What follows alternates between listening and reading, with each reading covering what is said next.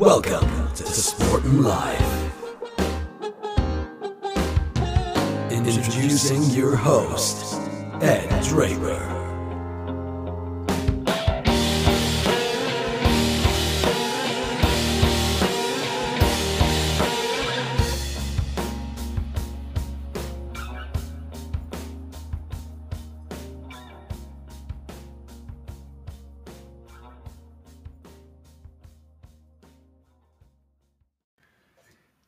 Hello, how are you? Welcome to the podcast Sport and Life. Ed Draper with you once again, sports broadcaster in the UK. Hope you're well. I am just working my way back after a couple of weeks off the podcast, a couple of weeks in isolation due to COVID 19. Thankfully, made a pretty speedy and, and up to this point anyway, painless recovery from that, uh, albeit in this coming uh, conversation that I had after my isolation period expired, you can certainly feel a weakness to my voice, even though my symptoms were fairly fleeting. The first night I had a positive test was achy, bit sort of feverish, but had a good night's sleep, uh, and then gradually felt quite a lot better quite quickly. So I had a good, good uh, sort of uh, way out of it. But you can hear in this voice, in this uh, podcast, just a little bit of, uh, fragility recorded last week. We've been uh, out of action for a couple of weeks on the podcast. I hope you've been well.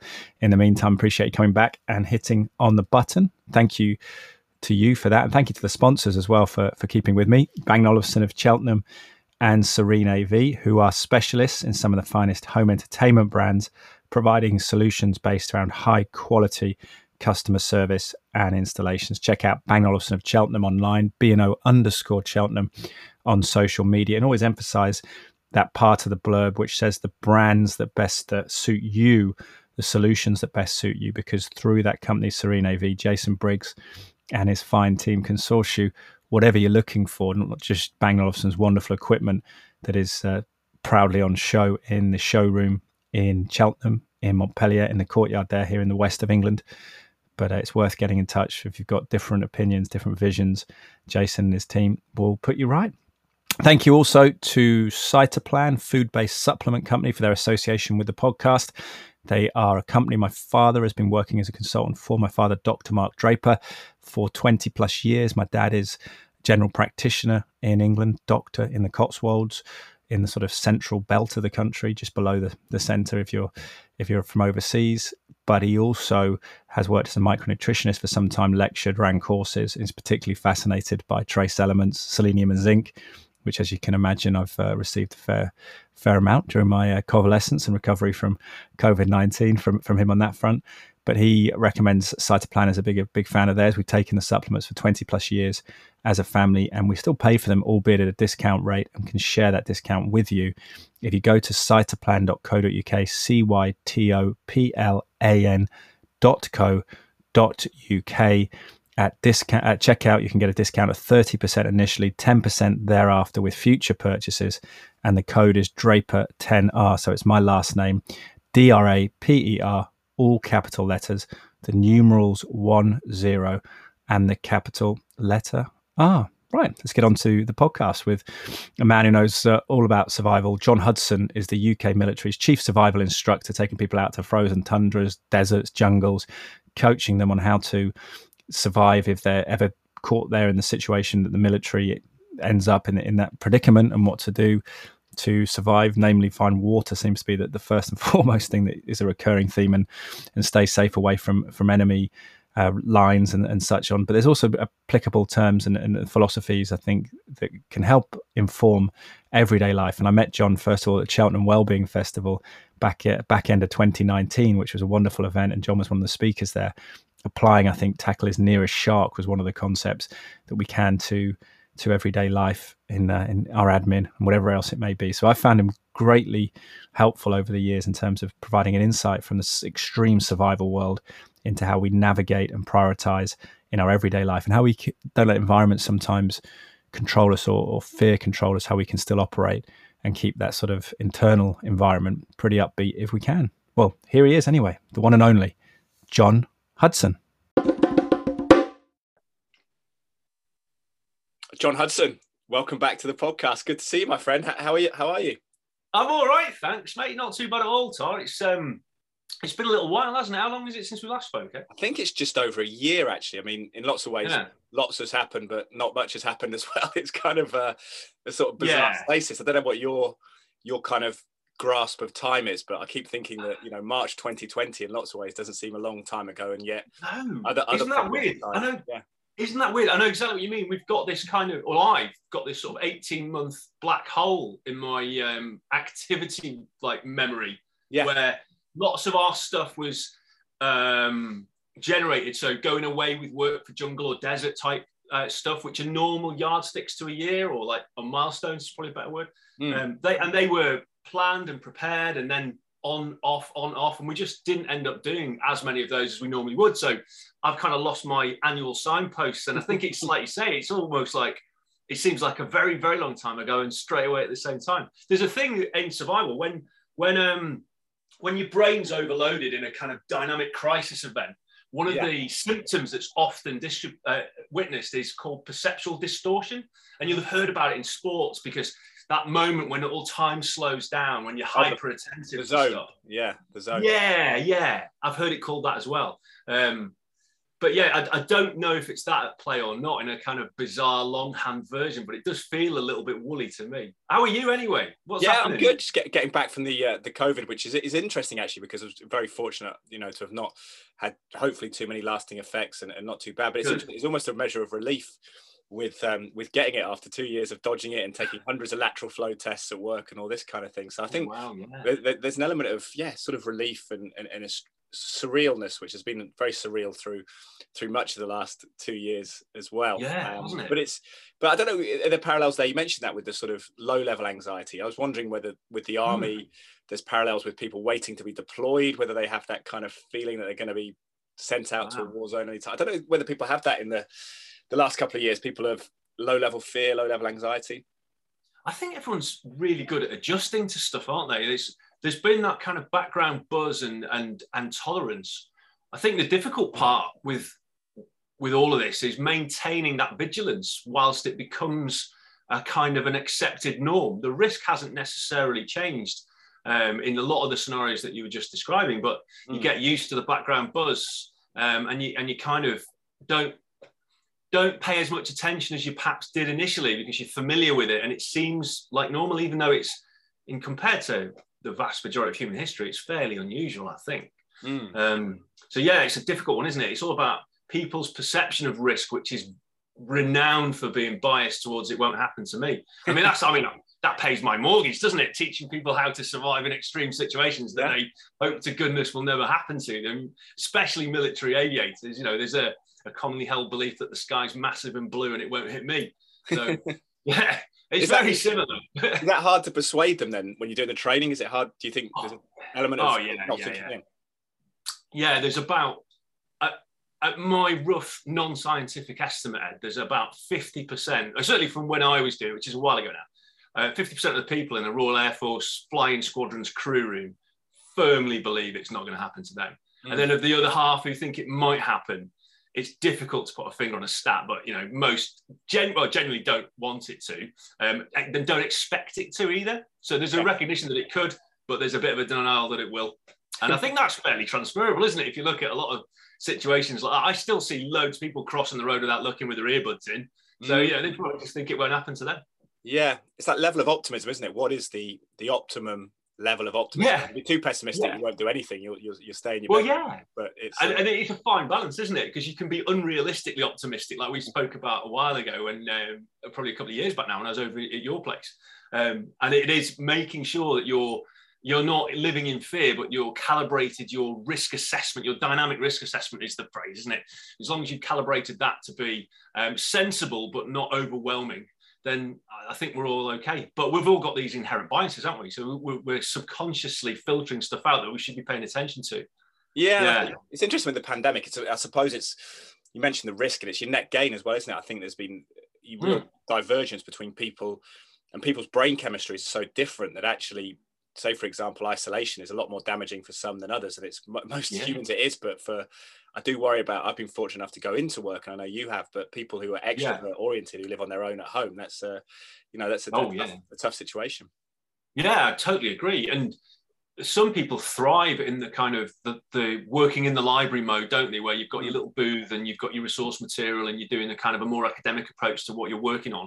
And it's certainly good if you can compartmentalize that. I mean, I've been lucky with my working from home um, that I have had some fairly large admin based projects that I've needed to get squared away. So I've been lucky that I've been able to apportion all of that time to doing those tasks. But that's just because I'm pretty lucky and I've got a flexible line management.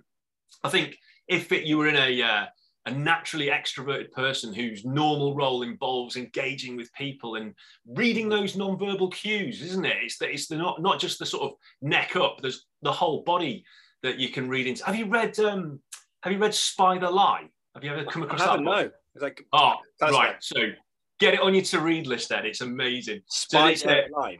Spy the Lie. Yeah. Um, there are three CIA polygraph training experts who've written this book, and they, you know, they're they're um, selling their skills to industry, so it's a it's a really good advertisement for them. And I'm not on commission, obviously, um, but they talk about how to read a person's body language in in really accurate detail.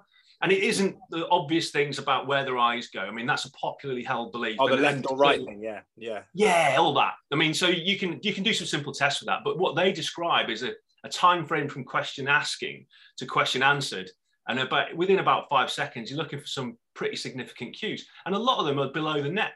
And that's one thing that we're all doing subconsciously anyway when we're reading people's behaviors and our interpersonal stuff. But if to get back to my, my far earlier point, if you are living in isolation and you're an extroverted person depends on that interpersonal connectedness, mm. then you're not going to get it through a screen, regardless of the amazing advances in technology you, you know that we've been privileged to have in the last few years you still are you're still missing that secret sauce of the engagement, aren't you? Yeah, and I suppose there must have been the, the history that you've studied about people who've survived extreme situations mm. in, in, the armed forces. What what are the keys for them that people have been stranded, isolated in woods alone? Oh yeah. Well, there's some amazing parallels. So um, the one that people were perhaps have heard of is Hiroo Onoda, a Japanese evader who was on an island, uh, Lubang, in the in the Philippines. Uh, and when the war ended in 1945, the last order that he'd had was to not surrender. So he went into hiding uh, and he was on the island with two others that a lot of people didn't know about. Um, so the three of these Japanese guys are cutting around the Filipino island with their weapons and they're stealing stuff and they're doing a little minor sabotage act, but they're avoiding capture. And they did that from 1945 until 1974. amazing. Yeah, wow. but the thing that the thing that people don't often know about his story is that he managed all of that time, except for the last six months, with a colleague. And it was only when his last colleague was taken away from him mm. that he mm. really struggled with the isolation element of it. And it's been proven in other scenarios that if you are on your own somewhere, it can be quite psychologically damaging. Certainly, if you go all the way back to people like Alexander Selkirk, the role model for Robinson Crusoe, mm. when he was first um, found on the island by friendly sailors after doing three and a bit years alone, all he could do was like fall to his knees and groan marooned, and then he burst into tears because it was yeah. that physical human contact and engagement that he'd really missed. He spent most of his downtime stood up a tree looking for a ship. Yeah, I suppose so, pack animals, aren't we? And it's interesting because yeah. a friend works in a in a in a vegetable grocery store, and he says that there's still people who they deliver to who, as far as he knows, haven't gone out of their house since oh wow spring of 2020 or or barely. Wow. So there's a lot of people maybe who are still still yeah. living pretty stringent, isolated lives, and it's yeah about mm. finding finding that balance and also yeah equating risk with time isn't it and, how, and how finite mm. life is as well i mean that's pretty philosophical but i suppose uh, i don't know whether that's a stoicism thing or, or not but or maybe yeah it'd be interesting but, to to look into um, the world i'm sure there'll be some um, rigorous studies of this afterwards but it'd be interesting to hear from those people after a couple of years of non-hostile isolation. You know, I'm not talking about like we were just previously discussing. Mm. You know, people hunting them down, but just literally stuck somewhere. I, I imagine that there'll be all sorts of people who want to chat to them and go through what's happened in the in the interim, how how their worldview maybe or their even you know their, their brain chemistry's altered perhaps. Mm. It's amazing the perception, isn't it, when you think about it? Because you know Viktor Frankl's man's search for meaning is held up as this yeah. incredible I think it, probably stoicism you may call it of detachment from environment from from mindset and it's, it's probably going to yeah. be key for for our kids but it's interesting because I thought you know my daughter's just turned seven and was right. it been 30% of her life or so has been in, in the pandemic since she started school but yeah. seems very resilient, very you know matter of fact. It's almost a, a norm, normality for her in, in a sense. So it's you wonder about yeah. that that resilience and whether we find it harder to be resilient as we as we get older. I suppose it's almost like you know we've been used to luxury in a way in terms of um, physical contact and, and mm. interhuman availability, and I suppose for really young people like your daughter, that their sort of their sentient self, their period of most consciousness, is if it's always been like this, then you know what's the difference? I do remember this. This is a dim recollection. At, excuse mm. me, about reading something ages ago about a young man who was who was kept in horrific conditions. And I'm talking about 100, 150 years ago, somewhere in Europe. And so he kind of couldn't speak and had absolutely no sort of human skills. So being literally kept in a basement somewhere. But he was kind of fated by court and brought out as like the wild child kind of thing. I'm sure you, it's quick. It's only a quick Google away these days, isn't it? That sort of hmm. thing. But it didn't take very long for that individual to adopt the manners of the time. I think is the best way to describe it, and adjust to the new normal. Whether or not there's any lasting um, effect or imprinting on it, I, I, don't know. But I'm sure it's, I'm sure it's that we're, we're, like relatively speaking, we've been sat on a kind of a social velvet cushion all our lives, haven't we? And yeah, it's that yeah. kind of and the travel, travel as well. You know, the tra- I mean, I don't know how that's affected your travel, whether you've been able to go to the the jungles, right. frozen tundras and stuff, but people have been a lot more limited. That our generation was kind of came of age in this wonderful time where you could get around the world ticket for 800 pounds or something. Oh mad isn't it? Yeah and, and that's that's kind of changing. And in some ways that's that's a good thing isn't it? But mm. you know it, it, it's affected us and where i work with, the obvious kind of uh, embargoes on going into and out of certain foreign places. Quite rightly you know if they literally ooh, two three weeks ago when maybe longer when the, when the omicron variant started to ripple around yeah. the place one of my colleagues was slated to go up to the far north where I, had been in the past and work in an Inuit community. And quite rightly, they, they said, actually, no, we don't want anybody from sort of the green bits of the planet coming up for a while. Thanks. We'll, sure. we're, we're, we're all all right here for now. yeah, I bet they are actually. That's quite, that's quite interesting, isn't it? Probably being remote at the moment is probably a good, a good thing. Yeah, I guess so. I mean, there comes a time, doesn't there, where you've got to get back in touch for vital supplies. But as far as I know, they get most of it by boat in the in the non-ice period. So if they'd be quite happy to ride it out and you know spend a bit more time outdoors in nature, even though it's minus fifty. Yeah, yeah, yeah. Blimey, it's quite quite incredible where yeah. humans actually end up living in the world, isn't it? In terms of the adversity, yeah. the the environment. Yeah. Have you, so have you been predominantly teaching in a classroom then, John? Is that how you've? Been? We've done a mix, mate. So uh, training instructors. The bulk of what I was doing was outdoors. Mm. Um, it's, it's, easier, isn't it, to socially distance and have a good airflow if all that you've got for a roof is a parachute. So we would string up a, a shelter in the in the woods and t- train the guys and girls as per normal. Um, mm. The only thing that changed in the, the sort of the real pinch points was that our capacity to train we, we dropped to about half the class size and just kept everyone twice as far apart. Um, and so we just ran twice as many serials and, and, and sort of skinned the cat that way. Um, I have been back in the classroom a little bit, but it's all been very measured and risk assessed, and there's been plastic screens and um, mm. less students in the classroom. Um, okay. And then gradually, gradually, as the sort of risk assessments that we've we've been making have uh, evolved under the government guidelines, we've managed to sort of ease back into a, a kind of a, a, more full classroom, but it's still it's still a you know a dusty difference from what it would have been at peak capacity before everything kicked off. We're just yeah. about back to back to where we were now, but still a little way to go. Yeah, very surreal, surreal aspect to it, hmm. isn't it? I think is uh, is yeah. the point as well. Um, well, the students probably think it's better because they're getting much more interaction, but for the staff, yeah. it's twice as much work, isn't it? it, it certainly is. Um, what about the beach? Have you been down to the beach lately? Get you you buy a Not for a little, not for a little while, mate. I mean, we're lucky that there's so many different outdoor spaces to, to sort of get exercise and recreate. Um, mm. I'm a big fan of uh, the sort of the, the countryside as well. So I've been spending much more time on Bodmin Moor than I would have in the mm. past. So that's that's if you like Dartmoor, um, it's it's a very small, nice version of Dartmoor, just with phenomenally less people. So it's one of those places where you can literally walk all day and not see a soul. Do you so, stay overnight? Uh, do you camp? Uh, we, yeah, we have done. Yeah, yeah, yeah. I mean, I mean, sometimes that's a bit of a busman's holiday for me, so I tend to walk back to my house, which is near it. but yeah, what, we do. It's like Bear Grylls and his fancy hotels, isn't it? That's the, uh, the application. You, you, you, you suggest? I don't know. allegedly.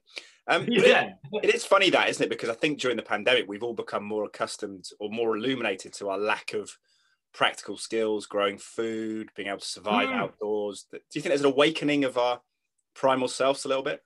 I think there has been. I know of friends who, um, in the early phases of the of the initial lockdowns, would um, be out foraging because it was just a way of keeping their skills up. You know, looking at that that 2020 time when yeah. um, everyone was really constrained, and so they'd be out for their 30 minutes of exercise, and they'd just be you know, you know finding the edible plants because that's what we would have been doing at work anyway. Um, and there were other people doing it that you would not normally see. And then once that lockdown stuff eased, a good friend of mine, Will, he started a little community, um, take one person at a time and pass on a few skills just because that's him. It's what he wanted to do. Uh, it's what he would have been doing normally, I should say. And, and you were allowed, when you were allowed to walk with a another person, he, he, he managed to do some of that. And that had quite a, um, a positive impact on his local community. He did it through a, like a, a club he was already a member of, a cycling. Mm. Um, and so it was a way for them when they couldn't ride off for miles and miles on the road bikes, they could go out and do a little bit of sort of, I don't know, just chatting, a bit of exercise, a bit of uphill, downhill. And Will was able to sprinkle a few edible plants along the route. And that seemed quite popular. So, anecdotally, yeah. from my colleagues, there are people out there now who are foragers that wouldn't have been before. I don't know if it's um, that that widespread yet. I think once the the great unlocking of the supermarkets happened, people wanted the convenience again. Yeah, no, it's interesting. Yeah, my dad's got a four acre allotment he's had probably since the start of the pandemic. Actually, it's quite, yeah. or he calls it a small holding, but it's he just rents it for a small small amount in the Cotswolds, and actually has grown some great carrots, broccoli, spinach, yeah. and actually there is something you know the taste of that is different, mm. different level to something you get from the supermarket, even if it's organic or you know locally, yeah. wherever it is. It's it's very cool to to get that experience. Yeah, it's satisfying, isn't it? I think there's something about that kind of finding it yourself or growing it yourself that it, you appreciate it a bit more. It's less of a disposable culture, isn't it? I mean, one of the things that I did uh, years ago now to um, to learn more about edible plants was a little bit of making wine out of hedgerows. Oh, yes. It's, it's, only when you've sort of gathered enough, what I can't remember what it had been, a rose hips or something, or elderberries. When you've gathered enough of those on a dog walk, that you realize actually there's quite a lot of graft goes into this and you, yeah. you start to appreciate the quality of the stuff. I mean, I'm not saying it was good wine. I'm just saying that when you buy a, a bottle of wine, you know how much work's gone into it. Um, and then other things like, you know, unusual sources of, of hydration and, and calories in the outdoors. They, we, we were making stuff out of um, birch trees where you tap into the sap. Really? You get like you get like four or five liters of sap overnight at the right time of year and that's that's a, a, useful, interesting skill in, in and of itself to know if you're up in the Balkans, for example, where there's loads of them, and maybe you have to sneak about. But if you are, you know, in the luxury of being in the UK, you can just add a little bit of yeast, and hey presto, you've got five liters of alcohol in about two weeks' time. Is that the same so, for silver birch as well? I think we've got silver. That's, the, that's exactly it, mate. That was the tree I was, I was using. Yeah. Ah, nice. Yeah. Yeah. Yeah. Yeah. I mean, you've got a, a load of. Yeah. Pardon? So they drop lots of debris on our drive, which is a bit annoying because we always bring it into the house. But apart from that, so. so you can now you can now get a kind of a, an environmentally friendly, cost neutral revenge by putting a little hole in the tree, mm. putting a bit of tubing into it, and one week or so in March when the sap's rising and your car gets sticky, just divert a little bit of that into a demijohn and make sure you bung the hole up properly afterwards. All that kind of good eco blah blah yeah, blah. Yeah. But you know, you can have free booze, Ed. What, oh, really? Like? wow, that sounds perfect. Well, one thing I was thinking about as well, working from home and generally yeah. New Year theme. It's obviously not quite New Year, but it's uh, we're still in that part of the year generally. Yeah. Is yeah. clarity of thought and and, and prioritizing. Mm. People might have goals, things like that. And I know you the tackle the nearest shark was something that we've talked about in the past. Just yeah. wondered if it's worth revisiting that because people may have a work project, they may have a, a, background education thing they're studying for, or another fitness goal on how you prioritize mm. time mm. And, orga- and, organize it. Because uh, that's yeah. some people talk swear by a sort of routine, don't they? But I know that you're always like, well, what's the first thing that's that's coming up that I need to do? Well, yeah, it's a kind of a flexible mindset that we encourage all our students to adopt, and I certainly work on it with our, our members of staff who are going to deliver it. So the kind of I suppose it, I, I, may have described this similarly in the, the last time we chatted, but military survival is, is not the same as what you see on TV described as bushcraft. You know, we've mm. just been chatting about bushcrafty stuff, and it's a, it's a pastime for some of us. But military survival is much, much, much more efficient, streamlined, um, no messing, no no faffing about, and it's all about doing the right thing at the right time to get the, the most rapid situation change. Yeah. And that's normally conducted by people who've had a, an absolute shocker of a night out. Something's gone flash or bang. They might be injured and they're a long way from home. And actually, there's perhaps dogs or people looking, people with dogs looking for them, that kind of thing. So they're mm. motivated to do it slickly. And then what we drill into the, these guys is that there's a kind of skeleton key that you can carry with you in your head that will unlock any environment in the world. And it is true of civilian life as well. It's true of these sorts of exact goal setting things that you just mentioned a moment ago. When we do it in the military world, we talk about prioritizing survival. So it's protection first from the environment, location, as in get rescued, acquisition of water and then food in that order, and then mm. navigation lastly to, to get yourself back to friendlies or to resources. So we just call it plan. Um, but the other way to unpack that and think about it is what's going to kill me first? And if you look at the PLAN mm. acronym, the first thing that will kill people counterintuitively is some form of um, homeostasis drama. So that could be a loss of blood volume from an injury. It could be uh, an overheating or an underheating because of the environment, or maybe worst case, you know, the vehicle is itself on fire. Um, you then go through that physiological realm and you talk about, well, if it's just about bearable but not brilliant, how can I make it slightly cooler or slightly hotter, to, to or warmer, I should say?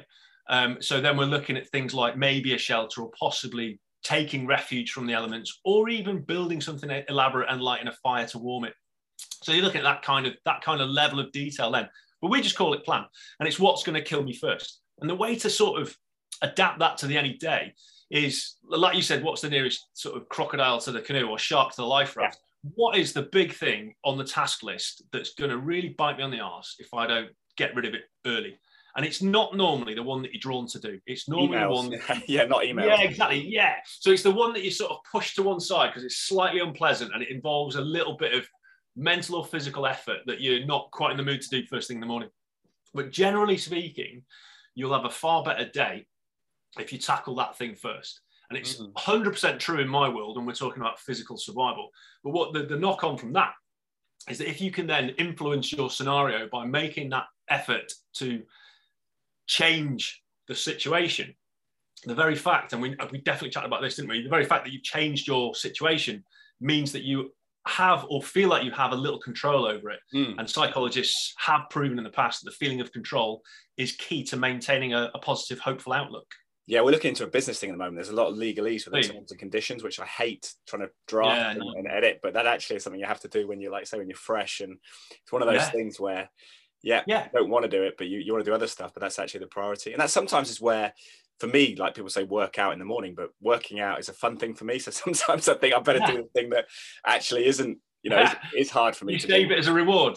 Yeah, well, like sitting still and, and you know, staring at the kind of legal terms and stuff is is actually harder. So it's one of those. Yeah, yeah. how it how it varies person to person. That's a great way. That's a great way of looking at it, mate, because it is flexible and different for every person. I mean, it's quite clear cut. Fortunately for our guys, what's going to kill them first is normally fairly obvious. But yeah. in that situation, then that's exactly what we're on about with this seer mindedness, that kind of um, adaptability and no, recognizing your own red lines in performance and, and working within those and a kind of another aviation parallel. But yeah, that, that makes total sense to me. If there's something you find deeply unpleasant, then why not save the thing that other people like I might find unpleasant, like working out, as a reward for later in the day?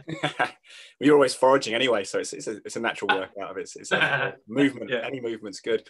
Um, yeah. What about you mentioned earlier being in the present moment and the interplay in the modern Western world that we're forced to play between believing that it, we feel better when we're in the moment, not thinking about this, the past or the future, but also recognizing that we're having to schedule Zoom calls with Ed Draper and, and stuff like that on your on your behalf, and having to look at diaries and calendars and, and and thinking ahead in a way and losing ourselves there. How do you see the is there an interplay there with survival situations where yeah. people have to do immediately to live in the moment, but also be cognizant of, of there's a sequence of events that will lead to a, a different outcome?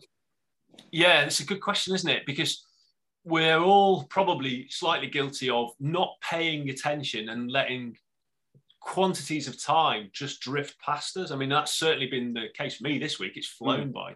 And I know that's because I've had to play that sort of work related back the rat and knock yeah. down the first target. Um, but what so the parallel that I I think is probably the most appropriate when I when I when I'm contemplating that paradigm.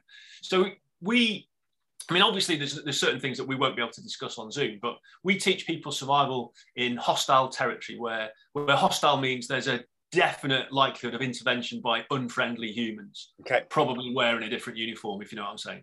So, yeah. what we've found, and what I certainly have, uh, have, witnessed personally when I've been doing those sorts of exercises as a as a, a participant rather than a member of the directing staff, is that in order to be successful at not getting caught, you can't just sprint through the woods. You've mm. got to move slowly and stealthily. And what I've noticed when I've been doing those sorts of things in all different parts of the world, you know, deserts, jungles, the Arctic, etc., etc., is that by slowing down slightly my rate of movement, yeah, and by feeling like I'm being hunted, I tend to notice a lot more in my situation, in my immediate situation, and my senses do genuinely get heightened. So I've been doing this stuff all over the world for, for years. Luckily, with my job, it's quite a good laugh. Yeah. But I've been sort of evading through the jungle in Central America with people looking for me with guns and stuff. And wow. you notice things that you would not normally notice. So I've, I've like smelt cigarette smoke from hundreds of meters away, whereas you'd probably just you are not a smoker, that's yeah, it wasn't me. Yeah, massive long hundred meters. Yeah. Of, you just sort of tune those things out normally, don't you? And I think it's that. I think it's that when you are, are maybe because you're you've got some there's a stake you know you're there's something at risk that you're doing it for a reason. Or maybe it's because you just slowed down or a combination of both and your senses become heightened that you're more attuned to your scenario. And i've got really really experienced military friends. I mean i'm royal air force so i would borderline count myself out from the military but these are soldiers who've done all sorts of amazing high altitude low opening type craziness. Yeah. and and um and they would probably some of them describe it differently from this but they've i've chatted around the campfire with them anecdotally about this sort of thing and my take on it is it's a kind of mindfulness because if you are really attuned to your environment and you're paying attention to minute details for whatever reason, mm. you are 100% in that moment. You've, it's given, you're giving it all your attention, and then time doesn't whiz by, and it doesn't mm. quite slow down as we, have probably discussed in the past into that yeah. sort of flow state. But you do notice that um, there are details that would you would otherwise miss. So, for example, you'll if you stand on a, a twig in a wood Mm. A human foot will snap it in two places, whereas an animal would snap it in one. So you'll notice little things like that on the floor, and another human's walked here. So I need to be alert to their presence. The, the human foot would do what? Sorry, John.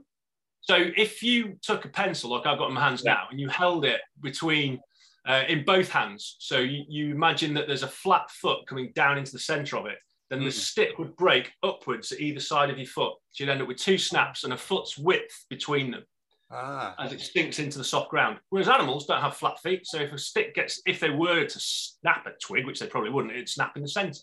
And there are other cues to human presence that we'll notice when we go out. Like if you walk into a woodline and pigeons noisily flap away, then mm. you're the first person there. If you walk into a woodline and there's no birds evacuating, somebody else is probably already there. Yeah. So these are just the old, old skills in the poacher that we're trying to teach the, the kind of the latest generation of F-35 pilots and the like. But um, it's useful because it makes you pay so much attention yep. to your environment. And I think that's what we were chatting about probably is that time won't fly by when you're doing that. It won't whiz past. When you probably, when you're properly mindful of your environment for whatever motive, because you choose to or because you have to, then you don't find days and weeks slipping away. It's only when I'm my mindfulness is incapacitated by a bulging inbox of trivia that I really I'm just dialed out, mate. Yeah. And I want it to whiz past. You know what? It, I think it's sort of um, a tangential topic. But I was listening to Tony Robbins, the uh, the great sort of self development guru, and he was talking oh, yeah. about he was talking about habit and and the, the, pros and cons of habit. And obviously, the, the good thing is you don't have to you don't have to devote a lot of energy to it. It's it's automatic. It's not conscious. But he said the bad thing is there's no opportunity for development or growth. And I was thinking about this in, in reference even to my driving do a lot of driving. And I thought, actually, if I actually improved as a driver, or am I just an autopilot? the Whole, and, and, can I consciously think about oh, it? Wow, There's yeah. a lot of stuff that we do, whether it's firing through admin or whatever. You think, actually, you know, are you concentrating to try and practice? And I think kids do this better. They practice everything. You watch them, they they hmm. give it their best shot. Whereas I think we often hmm. do enough. And maybe that's a good thing. Hmm. But, but certain things, it seems like, and that does that play into being in the moment? If you're in the moment more, you're not habitual and automatic, are you? No, it's true there's um there's a whole the theory I like that sort of covers a little bit of this topic is that that of deliberate practice. yeah. where you, you, just focus on that one key thing you want to improve and work on that. And it, rather than throwing a blanket over all your abilities and trying to make everything better, why not just focus on one area? Probably one that you've actually got a bit of an affinity with and become really good at it, rather than trying to drag every area of your life up. If, hmm. if, for example, and I can't really think of a good driving analogy, but if, for example, you are just hopeless at reversing, then just make sure you can do it safely. And you yeah. will concentrate because you're worried about it, but you don't need to be able to do J turns. No. Yeah, you don't, you don't want to get too stressed by it either. But I think it's like yeah, that deliberate exactly. practice. Even with our jobs, I think it's often a thing that people, I find presenting sometimes on Sky Sports News, you can go into a an autopilot place, then there's yeah, not much room for, for development there. No, and I think you'll it, it, might be more difficult for you because your audience is behind a screen that you don't get to see. Mm. It's certainly slightly different in my world because I, I can see people physically falling asleep if I'm dialing it in during a lesson. yeah, so, it's true. Yeah, you have to kind of um, inject a bit of caffeine or enthusiasm at that point, yeah. regardless of why. You know, it's probably not nothing personal. They probably just went out on the lash and Newquay the night before it's also harder to when you when you've done something you know you've got a lot of reps it's harder to make those gains isn't it but it's where that yeah. deliberate that deliberate marginal gains as they say in, in, in cycling in the team yeah. it was Ineos now yeah their, their, sort of mantra yeah and that's that's a good point because you can you can focus in on lots of areas of performance but if you're if you're um constantly doing the same activity be it presentation or whatever and you end up kind of inserting a cassette and being mindless while you do it mm. then you, it doesn't matter if you're at the top of your game because people, if you're trying to sell information to people, they're not going to buy it if you're not enthusiastic. No, certainly not, not from our world. I know it's it's different in, in your realm from mine, but the concept's broadly similar, isn't it? Yeah, I think it's human human interaction. You have to be have to be present and engaged or engaging. I think is the yeah the key. So, John, any anything else for us? Do you think any insights that you've reflected Ooh. upon from your study and the modern landscape, um, shifting all the time, of course, with the, the pandemic? It is. I think the last thing you mentioned is quite a good one. So if, if we're looking at a little bit of reflection, I reckon I reckon all of us could probably list out three things that we think's improved in our personal circumstances, or not circumstances, our personal attributes because of the enforced hardship of isolation. And it might be that we've um, had to pay better attention to distant relationships, people who are really good mates, but that we're we wouldn't normally keep in touch with, but we've been checking in with. So I think it's, it's probably, as it feels a little bit like we're coming in out from around the, the back of the dark side of the COVID moon, it feels a little bit like it's time to sort of think about what, what's gone well for us rather than mm. constantly looking back. Because there's been some pretty shocking anniversaries in our family. I mean, it was a year ago this week that my cousin's husband died of COVID and he was only 39. Oh. So, you know, it's probably now time to start looking at um, what's gone okay, if not well, and how we can capitalize on those gains, maybe. Yeah. To try and put a slightly positive spin on it. Yeah, very sorry to hear if, you, hear if you're lost there. And I suppose it's yeah, adversity makes us stronger. You know, you believe in that from from what you've read. Yeah. Not not devastating adversity, but but other aspects in our life that that maybe have, like you said, we, we had a sugar coated sort of youth. You know, generation. Yeah. We were very lucky compared to First World yeah. War, Second World War. I think so. There's a definite large body of science that backs up the theory of post traumatic growth. Mm. And it won't feel like it's a, kind of a pleasant, positive growth in the rawness of any bereavement or loss. But I, I, think there are bits of, there are little golden threads or silver linings is probably a better analogy. There are little silver linings to some of this big dark cloud, and it's maybe time to try and have a look at some of those. Absolutely. John, remind us where we can get in touch with you. Look at yeah. Mate, I am. Um, you've got internet at home as well. they can get I know, yeah, check me out. Bobbing Moore and everything. I, I am absolutely shocking at social media, as you well know. So it's probably best johnhudsonsurvival.com or the book that I wrote a while back about, about how to cope better in adversity. It's just called How to Survive. Yeah, it's brilliant. John, thank you. We'll speak again soon, my man. Appreciate your time. Yeah, lovely chatting to you. I take care, mate. There we have it, the one and only John Hudson to say, I think every day that my voice certainly bounces back, even though I've felt pretty well for a while. It's uh, it's been a slow recovery, but you can sense that towards the end, my voice was quite weak in in that podcast, but not no weakness from John. Although very sorry to hear of his uh, family loss as well. It is a fickle customer. This COVID 19, and we continue to learn about it, don't we? Thank you for listening to the podcast. If you enjoyed it, you know, let me know write a review on iTunes, wherever you're listening, rate it, be fantastic, always bolsters it, or just tell a friend pass it on. It's always powerful. But I appreciate you being, appreciate you here, being here, listening to the podcast, clicking on the button. And thank you once again to the people who kind of help make it possible in terms of me devoting a little bit of time to the podcast and booking guests, etc. And that is the sponsors, Bang Olufsen of Cheltenham and Serene AV, who are specialists in some of the finest home entertainment brands, providing solutions based around high quality customer service and installations. Remember, the home entertainment brands, not just the wonderful Bang Olufsen equipment, but through that company, Serene AV, they can source you whatever suits your vision and your budget, get in touch with Bang Olufsen of Cheltenham if you're looking for a home entertainment system, some audio, televisual equipment, whatever it may be. It's not my area of expertise, as you can probably tell. A bit of a Neanderthal Luddite in that regard. Uh, but it's uh, really appreciate their support, as it is Cytoplan, food based supplement company. And if you are looking to optimize your immunity, want to try the supplements from Cytoplan as a basis, not necessarily a recommendation, but what I take is Immune Complete 2 as a multivitamin, vitamin, you may call it, if you're in the States or Australia. It's something that, that contains a whole raft of things, including vitamin C, D3, and zinc, selenium, and magnesium. It's got a bit of magnesium in there too, which I know is very topical for a lot of people. Tony Wrighton has been a guest of the podcast, has been uh, focusing on a lot about magnesium, I think, in his his writings at the moment. So, yeah, whatever you're looking for, check it out. Anyway, there's lots of bespoke supplements as well. You may be looking at vitamin D3 in particular as a, a sole supplement, which has pretty much got universal support, I think, in terms of uh, being important for us and something we don't necessarily get enough of, particularly in the winter. So thank you for listening to the podcast. If you want to go to cytoplan.co.uk, check out the discount code is Draper10R, my last name, D R A P E R, all capital letters, the numerals 10 and the capital letter R, cytoplan.co.uk, C Y T O P L A N dot co dot UK. And thank you for listening to the podcast. Um, hopefully, I have another one coming up next week with a commentator, Seb Hutchinson, who is a contemporary of mine, now commentating for football for Sky Sports.